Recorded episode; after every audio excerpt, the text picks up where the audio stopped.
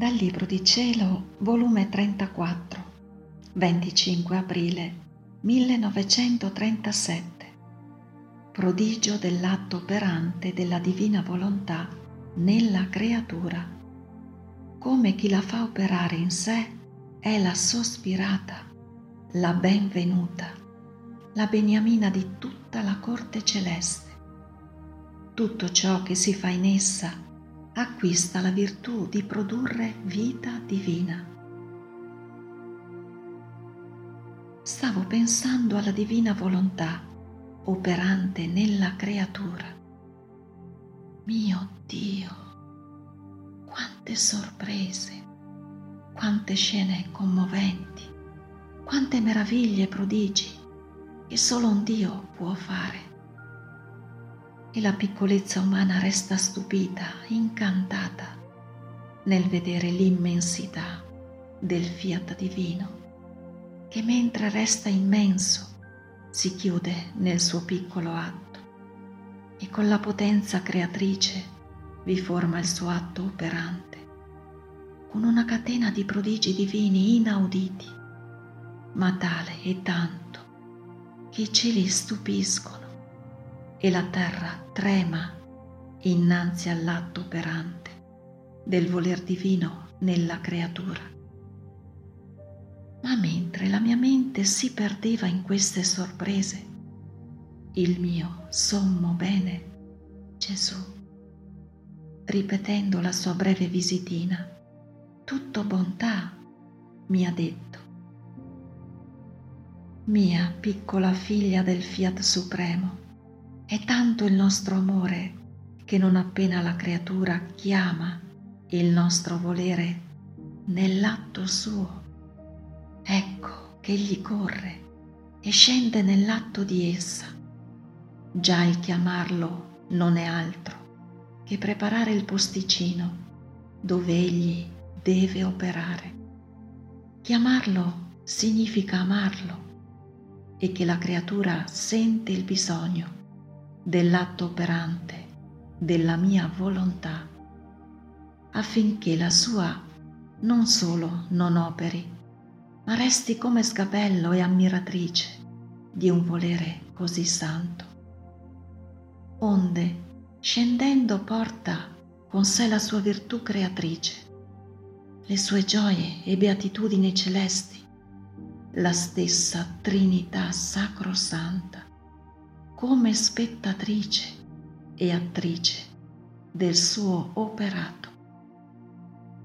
E mentre nel posticino della creatura pronunzia il suo fiat, forma tali prodigi e meraviglie che il cielo, il sole restano dietro e supera tutto il bello della creazione.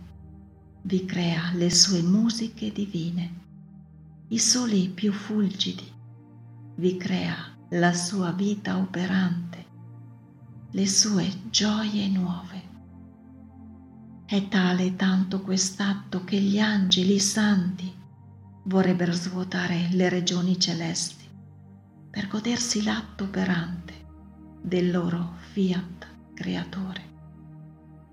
È tale tanta la bellezza, la sontuosità, la virtù vivificatrice di quest'atto divino, che il mio voler divino se lo porta in cielo, come conquista e trionfo dell'anima in cui ha operato, per rallegrare con nuove gioie e beatitudini tutta la corte celeste.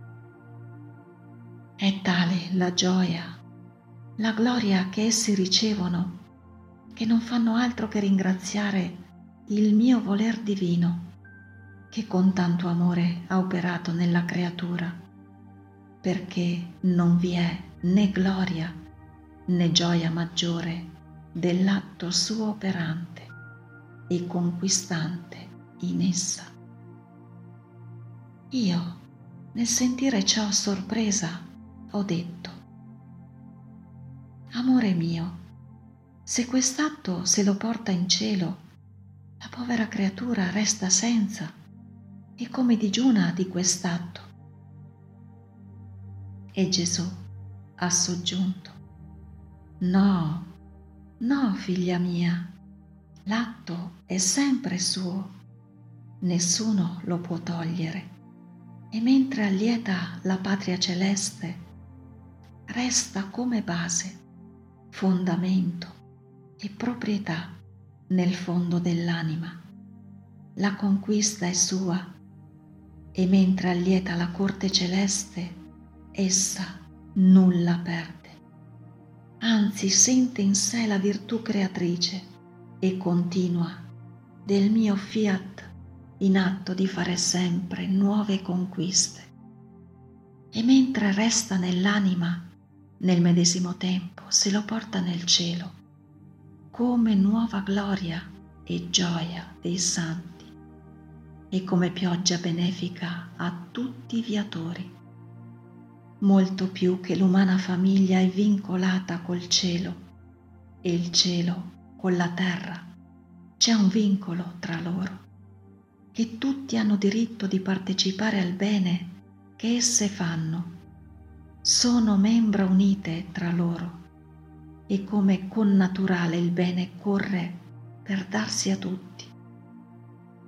E poi, come la mia volontà opera nell'anima, il cielo si mette in aspettativa, perché nuotando essi nel fiat sentono che sta per operare e perciò si mettono sull'attenti, reclamano, sospirano di ricevere le nuove conquiste e gioie della vita della divina volontà che loro posseggono. Essa è vita primaria dei santi in cielo. Quindi negli atti che essa fa, tutti concorrono. Perciò con diritto vogliono ricevere le nuove gioie e le belle conquiste che sa fare la mia volontà. Onde chi la fa operare negli atti suoi è la nuova gioia del cielo, la benvenuta, la beniamina la sospirata di tutta la corte celeste. Molto più che gioie di conquiste non ce ne sono lassù e perciò l'aspettano dalla terra. Oh, se tutti conoscessero tutti questi segreti del mio fiat divino, metterebbero la vita per vivere di esso e farlo regnare nel mondo intero.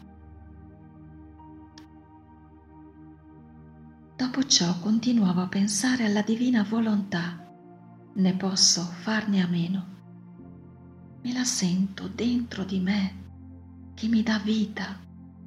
Me la sento fuori di me che come la più tenera delle madri mi porta fra le sue braccia. Mi alimenta, mi cresce e mi difende da tutto e da tutti ed il mio dolce Gesù ha soggiunto. Figlia mia, com'è bella la mia volontà. Nessuno può darsi il vanto di amare la creatura come essa l'ama. È tanto il suo amore che tutto essa vuol fare, non la vuole affidare a nessuno. Quel suo fiat la crea, la cresce, l'alimenta la porta sempre fra le sue braccia di luce. Le fa da maestra insegnandole le scienze più sacre. Le rivela i segreti più reconditi e nascosti del nostro essere supremo. La mette a conoscenza del nostro amore, delle fiamme che ci bruciano, per farla bruciare insieme con noi in ogni atto che fa non la lascia mai sola. Corre per mettervi la sua vita, sicché ogni atto della creatura è animato dalla sua vita divina e posseggono la virtù di poter produrre vita divina. E la mia volontà prende queste vite da dentro gli atti della creatura per dare vita divina vita di grazia, vita di luce, vita di santità alle altre creature e vita di gloria a tutta la corte celeste. Essa è la vera faccendiera, vuol darsi a tutti per mezzo di chi vive nel suo volere. E quando ha formato la pienezza del suo capolavoro, se la porta al cielo come trionfo, vittoria della sua potenza ed arte divina che sa e può fare nella creatura, purché si presti a vivere con essa e si faccia portare nelle sue braccia. Perciò sii attenta e fatti lavorare da un volere così santo che tanto ti ama e che vuole essere amato. Fiat.